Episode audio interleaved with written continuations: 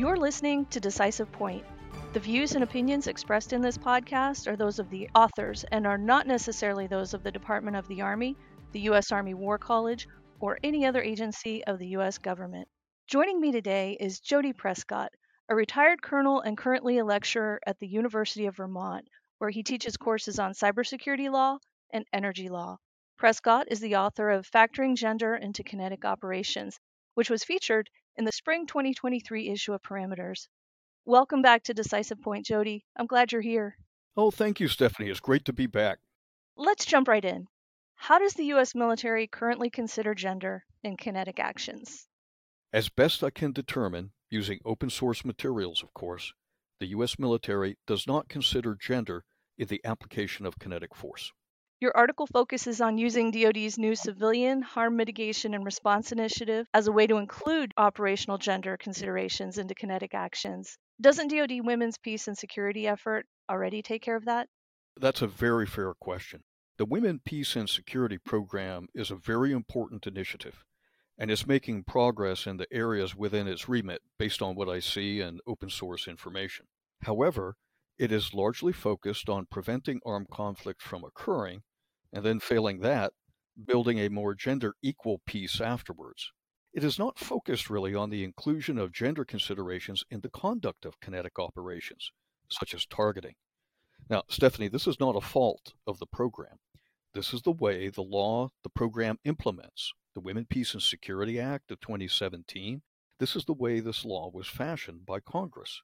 Now, on the other hand, the Civilian Harm Mitigation and Response Initiative, with its focus on not just injuries to civilians and damage to their property from kinetic operations, but also on the larger civilian environment, and this is actually quite new in many ways, provides an opportunity to meaningfully address gender considerations in kinetic actions, I believe, where practicable. In your article, you argue that the treatment of operational gender considerations in joint level and service doctrine is uneven. What do you mean by that? And could you give us some examples, please?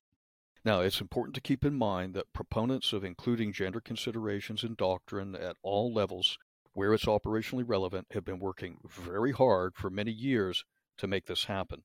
At this point, results are still mixed.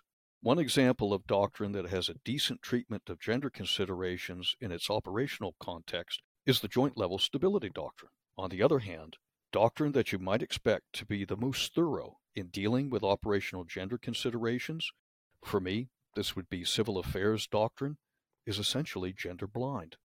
I mean, any given civilian population in a mission area is going to be roughly half female, right? Depending on the specific conditions of that area, women and girls could have very different human security needs than their male family members. Stephanie, this is a bit of a paradox to me. Despite this void in civil affairs doctrine, civil affairs units on the ground have a long history of incorporating gender considerations into their work. You also argue that part of the problem with including operationally relevant gender considerations into military missions and actions is the lack of an overarching theory of the operational relevance of gender. What do you mean by that? I mean exactly that. What is actually the operational relevance of gender? Advocates of including gender considerations into military activities and operations often argue that it's a moral requirement. I agree, there is a moral component to it. But how do commanders and planners operationalize that? How much gender should they do? How often? In what areas? With what troops? With what equipment? How much gender can a mission afford? If it is a moral requirement, then theoretically, I see any resource limitations on implementing gender aware actions in military operations as being immoral. That's why I just don't think that's a very solid basis to move forward on. My experiences and my research have led me to conclude that gender is not always relevant from the perspective of operational risk.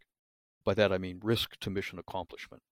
Now, in equipment heavy, force on force engagements outside the presence of civilians, I believe that not thinking about gender in these cases poses little meaningful risk to the operation.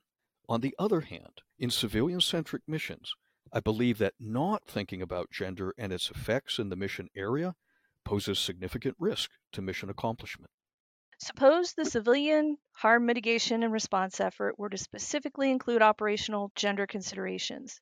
What do you see as the three most important parts of making that work? Stephanie, I think the first important part is increasing the systematic gathering of robust sets of sex and gender disaggregated data about the operational area. Following that, the second thing that would need to be done is you have to develop the bench of analysts and staff officers who could crunch this data and make operational sense of it. The final thing that would need to be done is to translate this analysis into staff products that the rest of the headquarters can look at and understand quickly. Now, by this, I mean going beyond typical gender analyses.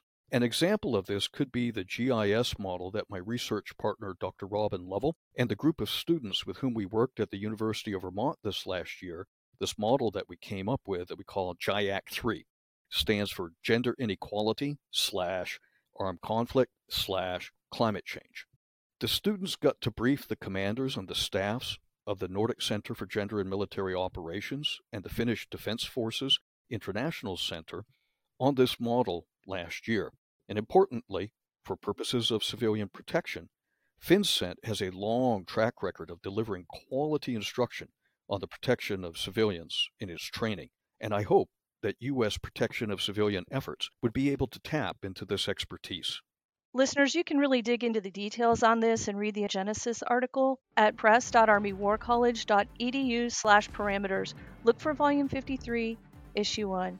And Jody, thank you so much for your time today. I really appreciate it. My pleasure, Stephanie. Thank you very much.